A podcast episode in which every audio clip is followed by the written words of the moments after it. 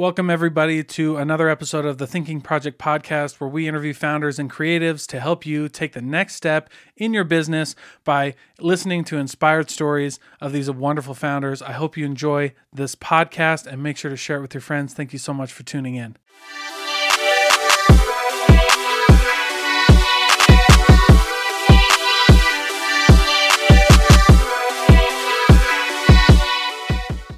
Right. Thanks for joining me, Sterling. I really appreciate you being here and taking the time. Happy to be here. Thanks for having me. Yeah, absolutely. So I know that I've been following you on on LinkedIn for a while. Uh, you're the CRO of Divvy right now, but you come from a long line of startups and scaling startups. But why don't you just uh, give us the the quick version intro for you and the quick, you know, high level uh, version of your intro? Yep, you you got most of it. So, named Sterling Snow, Chief Revenue Officer here at Divvy. Prior to that, um, was doing revenue leadership at a company called Jive, and then prior to that, at a company called Rehab Services of Nevada. So, spent spent you know the last decade plus trying to figure out how to how to grow businesses and be a, a better leader and, and team member. That's me. That's cool, man. So, one of the things that I like to talk about on this podcast, uh, and that I've seen you kind of write about a little bit, is and actually i heard it in your interview when you did the 20 under 20 interview with utah business magazine. Yeah. Um, you talked about you know your entrepreneurial spirit. And i feel like one of the things in our like hustle culture world is that definition of like what an entrepreneur is. And so i'd love to hear your thoughts on like what that means to you and like what uh what how do you how you define an entrepreneur? Because it, it feels like it's more than just like starting your own thing and running your own business yeah, so it's a good question, right? Um, and I will tell you that my answer sort of evolved over time.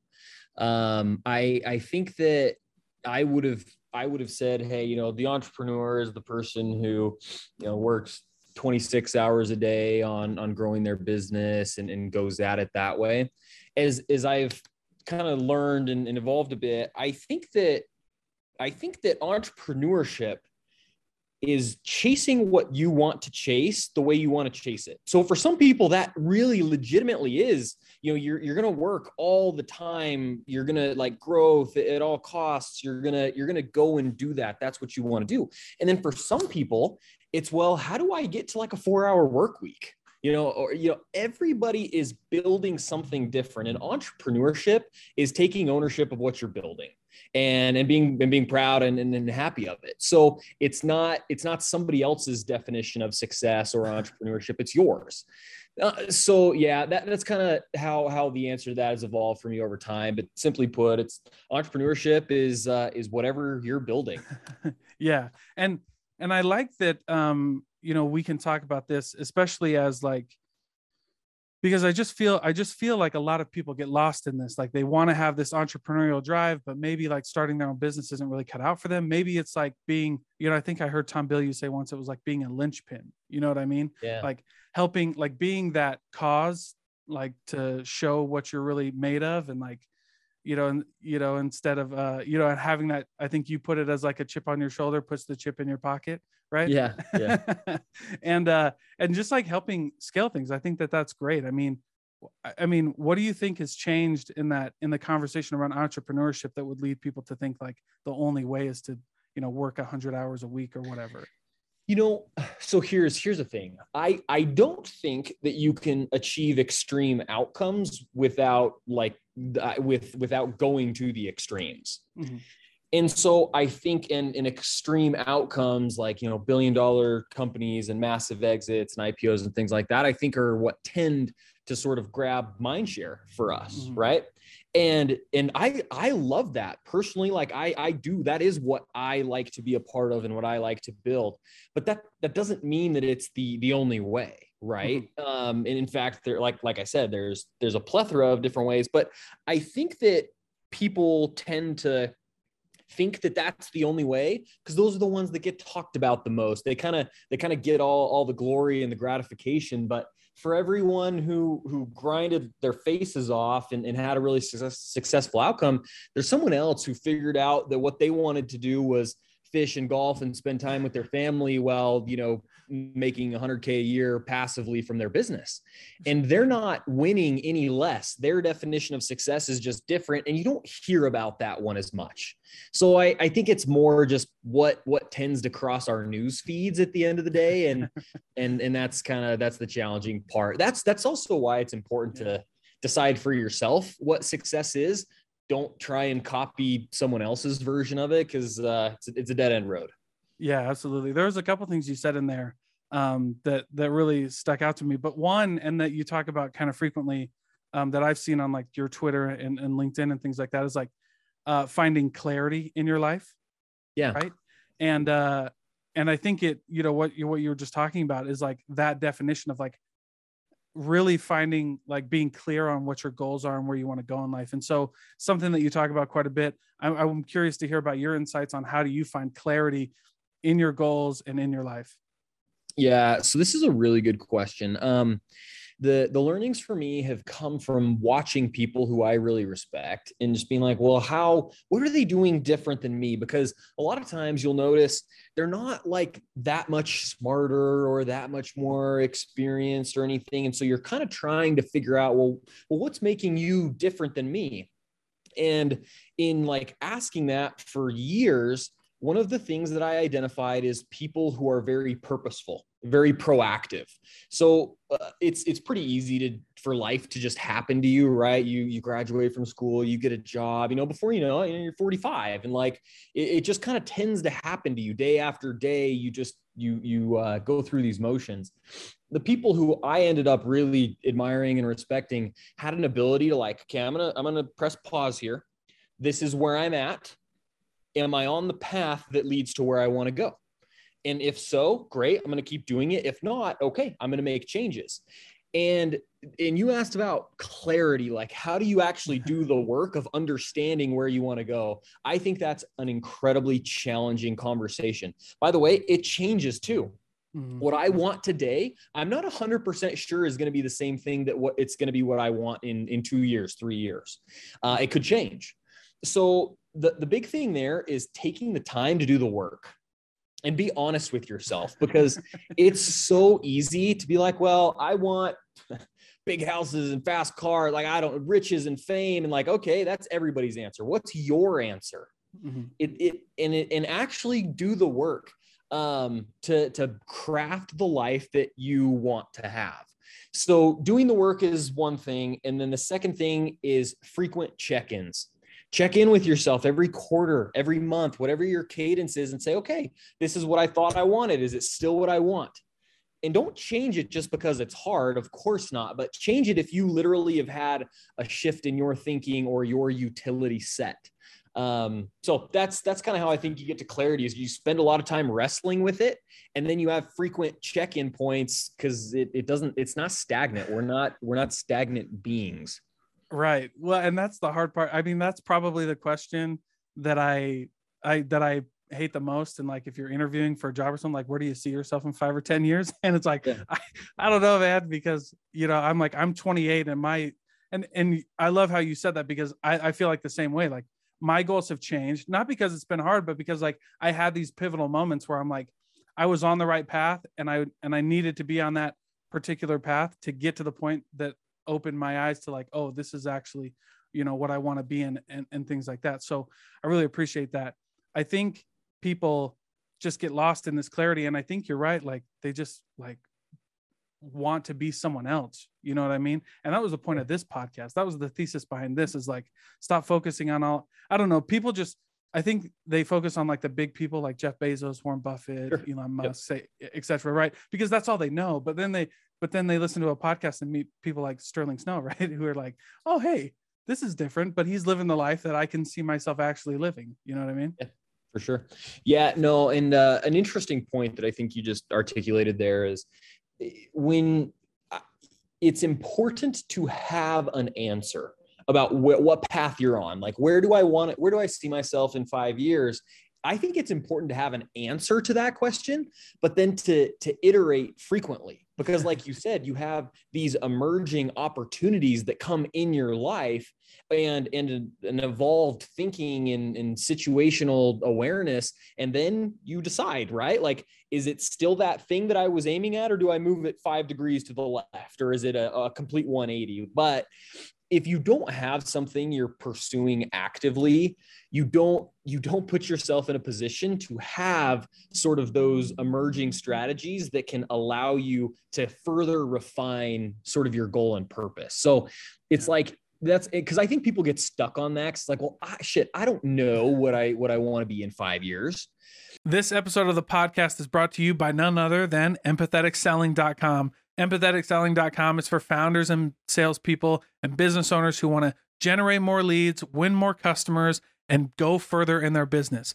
Empathetic Selling gives you access to all of my videos and training courses on selling and lead generation. It gives you special access to our Discord community and weekly live events held by me with our community so that we can answer your questions in real time and get you rolling in the right direction with your business. So, for only $47 a month, you can start leveling up. Go to empatheticselling.com, links in the description below and in the show notes. If you're watching on YouTube, please join. It'll be the best decision you ever made. Thank you so much.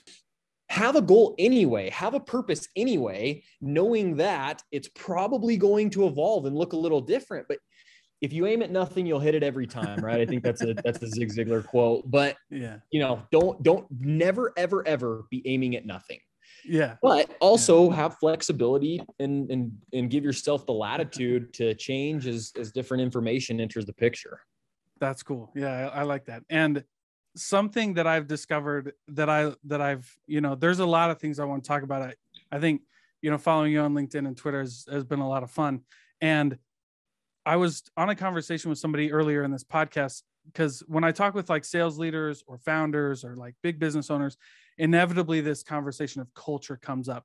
And yeah. it's always frustrated me because i felt like culture is like really ambiguous. Like when i feel like i you know you're going through interviews or something like that and you got to interview with a few different people and they're like we just want to make sure you're a culture fit i feel like they're really saying like are we going to like you? Right? Yeah. which is fine like which is fine. You got to like the people that you work with.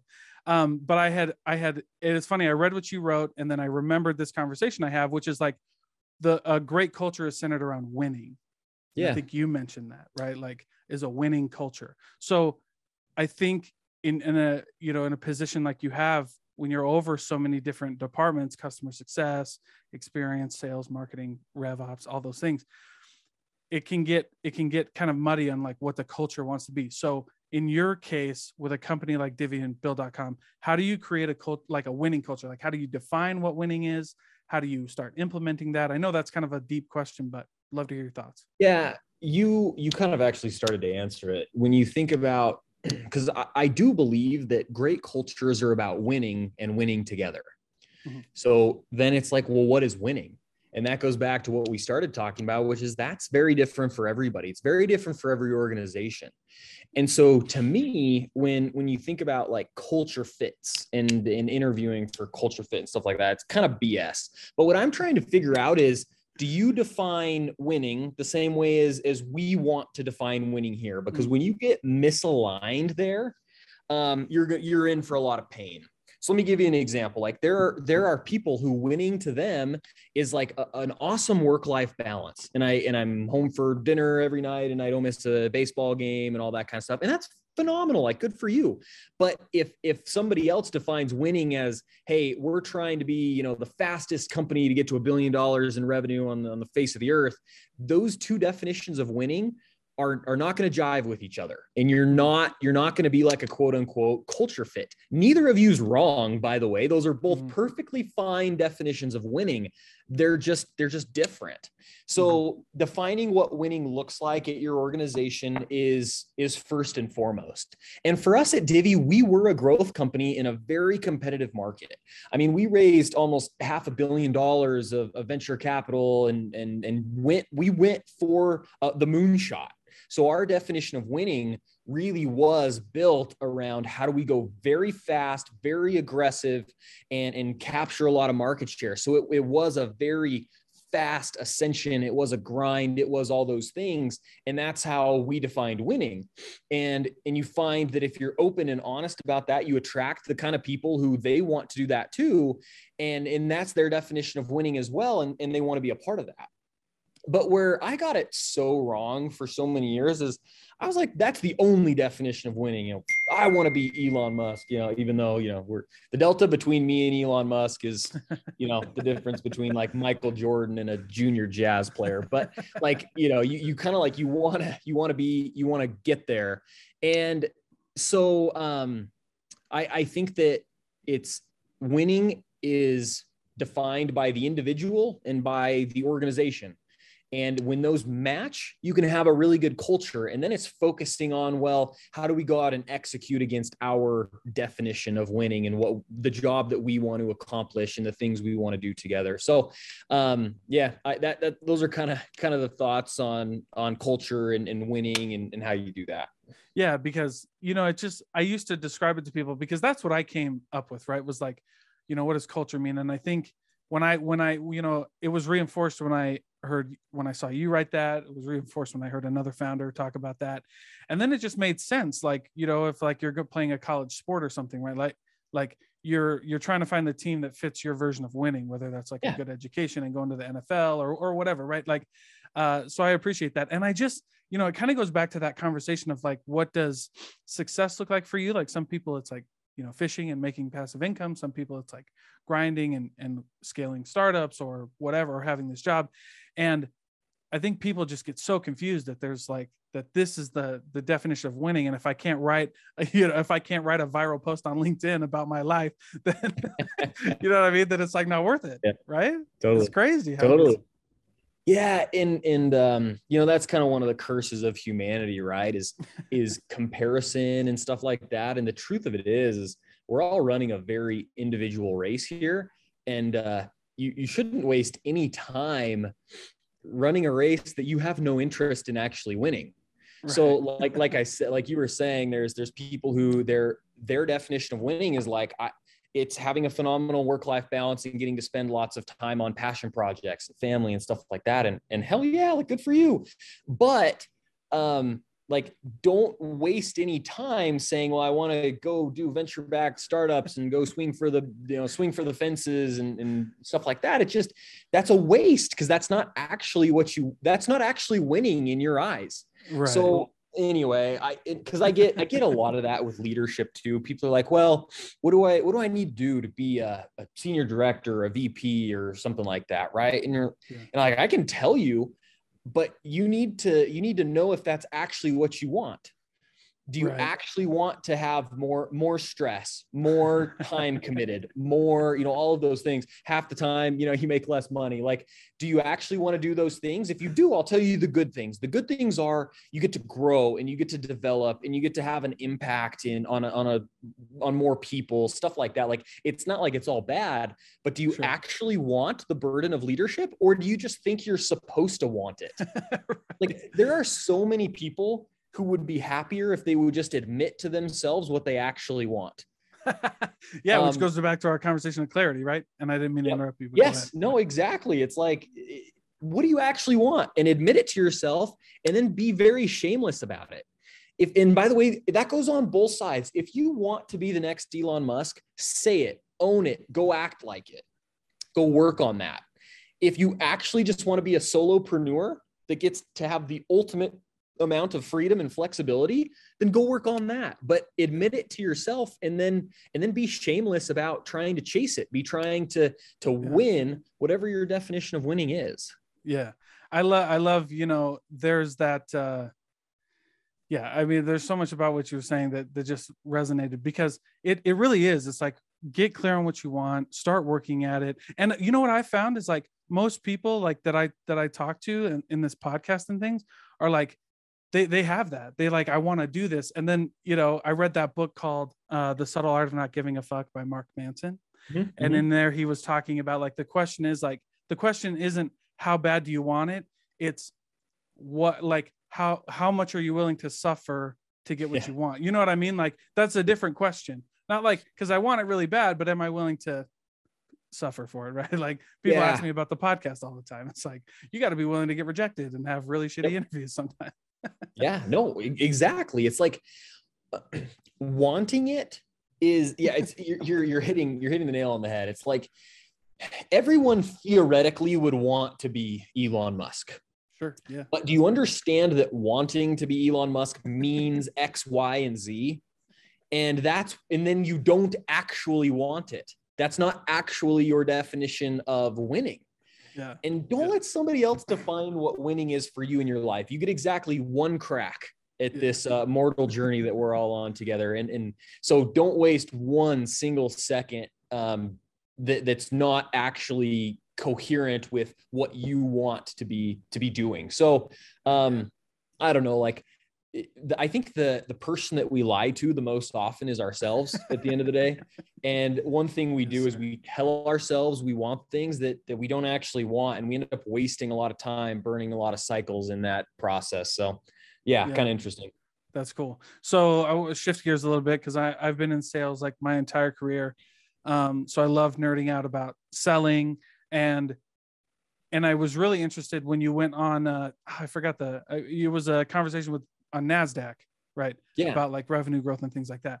Um, but one thing that was really interesting on there that I talk frequently, like, you know, if I have like somebody in marketing or somebody come on, is what you mentioned in, in alignment between sales and marketing. And I thought it was really interesting when you said, like, give them, uh, measure them on KPIs to go one deep, like one step deeper uh, from elements they can control uh, Yeah. to kind of, to kind of force alignment there. How, ha- has your views on that stayed the same? How have you kept going on that? Yeah, no, big, big believer in that. Um, I, I like to say at, at Divvy, we don't have a, a marketing team and a sales team. We have revenue teams. We have one revenue team. And then within that, we have different areas of focus. So your area of focus might be marketing, but you're part of the revenue team.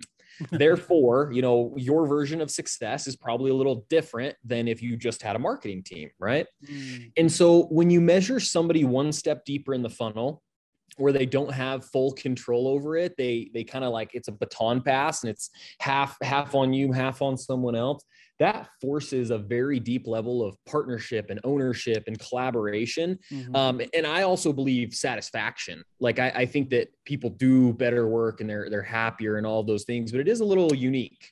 Yeah. Um, the same same thing with sales, right? Like they have this handoff mo- moment with implementation and some shared responsibility and accountability where typically is be like, hey, like I did my job, now you go do yours. It's like, no, we all have a job to do together. And that's Mhm. that's sort of how measuring somebody one step deeper in the funnel can can create that alignment in that uh, we, we call it swing, but like rowing in the same direction. Yeah. Ha- now, my initial thoughts, you know, were I bet you get a lot of pushback with that, like from marketing or from sales or, or anybody like that. Um, is that am I off base there? Do you get did you get I mean at first maybe, maybe not now, but I'll be 100% honest with you. When I get pushback on that, I'm like, perfect. We can move on. You are not like, you're not, if you don't want this system, Mm, then we, then, then the system doesn't want you. But we've attracted the right kind of people because of it. So, you know, a, a quick example like VP of marketing, uh, a gentleman named Rick Galan, um, had a phenomenal career, you know, Qualtrics, um, 1 800 contacts, just like some real great stops on, on his resume. And he was actually attracted to the job because of the way that we measured marketing and because of the fact that they were integrated into this revenue team. And so the folks who push back on that, it's typically because they're doing things and they want to work on things that don't impact that revenue in, in quite as tangible or material of a way. And I'm like, perfect. Thank you for self-selecting out. We like that's not who we are. Um, so anyway, it's kind of a like that. sorting function that that's been super helpful for us, to be honest. Hey, hey, that's great though, because uh if you get somebody who's willing to do that and like willing to partner, uh, then that's great. I mean, that's kind of like in sales, right? Like you would rather know in the first five Yes. minutes of a deal if we're not a fit than in the lat, you know what I mean? Then when like you told even, your in sales, the second best thing that can happen is to get a fast no. Like yeah, that's exactly. yeah. literally the second best thing that can happen. Same thing with interviewing. Yeah. What you what you would hate is to because that doesn't mean they're not smart.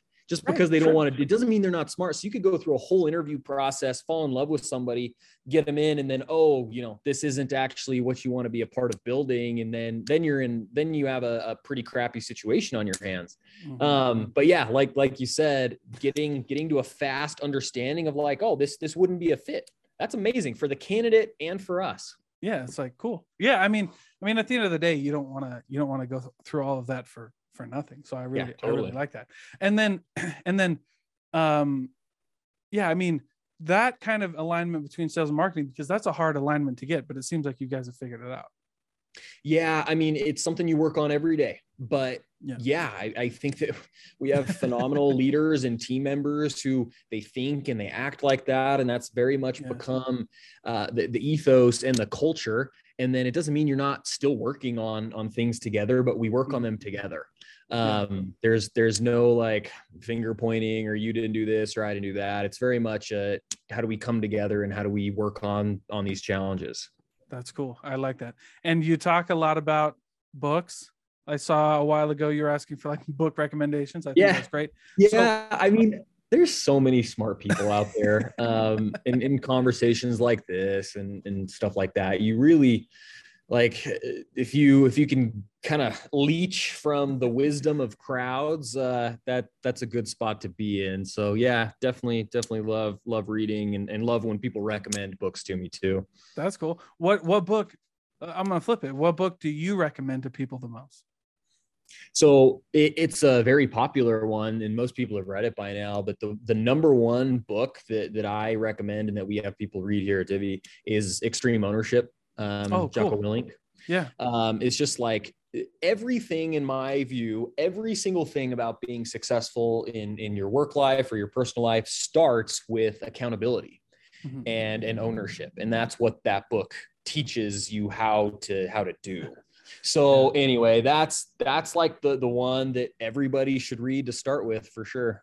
I like that. You know, it was funny when I started in the I so I started my sales journey eight years ago ish in the car business, and we went to uh you know like and then I eventually got promoted into leadership, and we went to a, a leadership conference with Leif Babin and Jocko Willink, yeah. and uh, a whole like ownership, and it was great. But you know what? Like a moment of levity for a minute. It was interesting because like Leif Babin's voice and Jocko Willink's voice, I thought should have been flip flopped.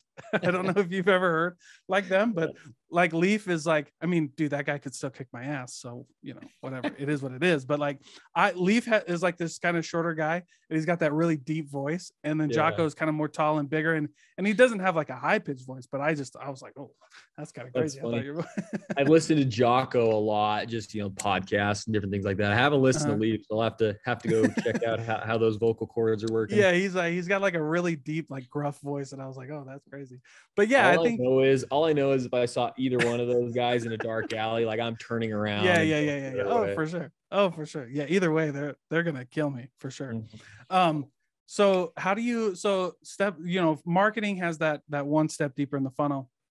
How do you measure that for sales? Like, how do you get sales to integrate with marketing and and in a healthy way?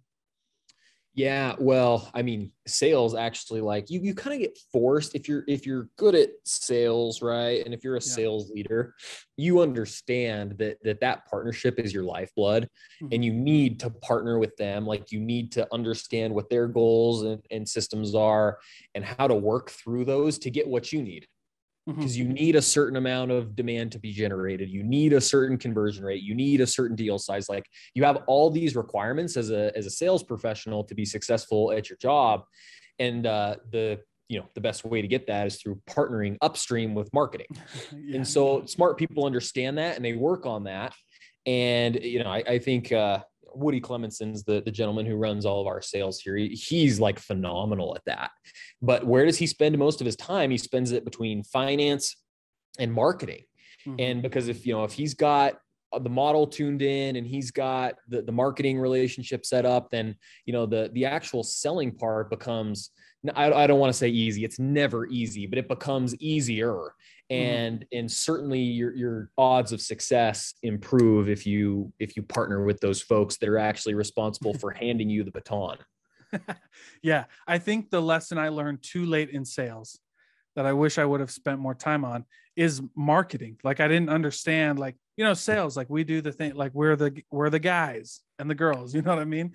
Um, and then I realized really quickly, like, oh wow, this is this marketing thing is a lot harder than I thought it was gonna be. Oh, oh yeah. And and by the way, I think every good partnership starts with mutual appreciation, right? Yeah. And nobody can can look and say, well, you know, your job's easy and my job's hard, or your job's not important and mine is. Like it, it all uh-huh. starts from sort of a basic understanding of the importance and the value that, that somebody else is bringing. So yeah, I, I agree with that. I think it's very common in sales to not have a good understanding of marketing, maybe in some cases not even really an appreciation for it. It's like, oh, you're you're like the fake salespeople that you know don't actually do anything. And that's true in some organizations, right?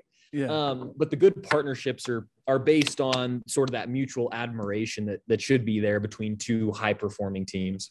That's cool. So in a startup, you're you're what I mean, do you try to bring both of those positions on at the same time? Do you try to bring a marketer and a salesperson on at the same time?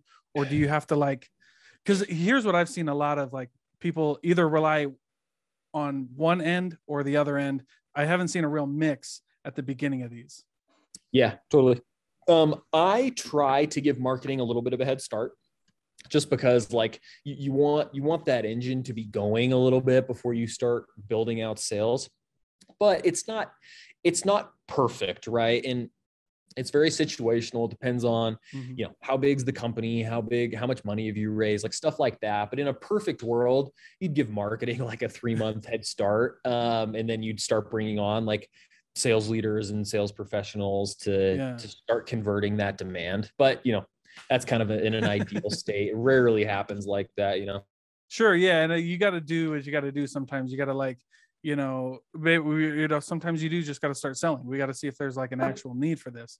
Totally. Uh, and you do that with like outbound, right? Yep, you and, and and a lot of people start there. I I definitely am a big proponent of starting with inbound just because it scales better, it's more cost efficient, it it gives you an ability to test a little bit faster, but certainly can can start with outbound and, and get a lot of the same learnings that way. Okay, cool. So we have a few more minutes left, and before I I turn the time back to you to kind of uh, let everybody know how they can find you, um, you're a big a big voice for the Utah economy and Utah business um, what do you think is the biggest like contributing factor to Utah's economy and business ecosystem? Oh man. So a really good question. I, I would agree. Utah's Utah's definitely seeing a lot of really cool growth and momentum right now. The biggest reason for that, whew, at the end of the day, I think you have a, a high concentration of people who want to build people who are kind of drawn to this idea of building and scaling and and a high a pretty high tolerance for like risk and stuff like that. And and i i would just say that culturally utah a lot of a lot of people who think and act like that have ended up in utah. And so when you have a high concentration of people like that businesses start sprouting up all over the place. And then once you have one business that's successful where a hundred people got to see how it was successful and those people go out and you kind of get a little bit of a flywheel going on in the ecosystem. But i think the the single biggest contributing factor is just the kind of the biological makeup of the people who live here. I think you've got a lot of people who just want to build.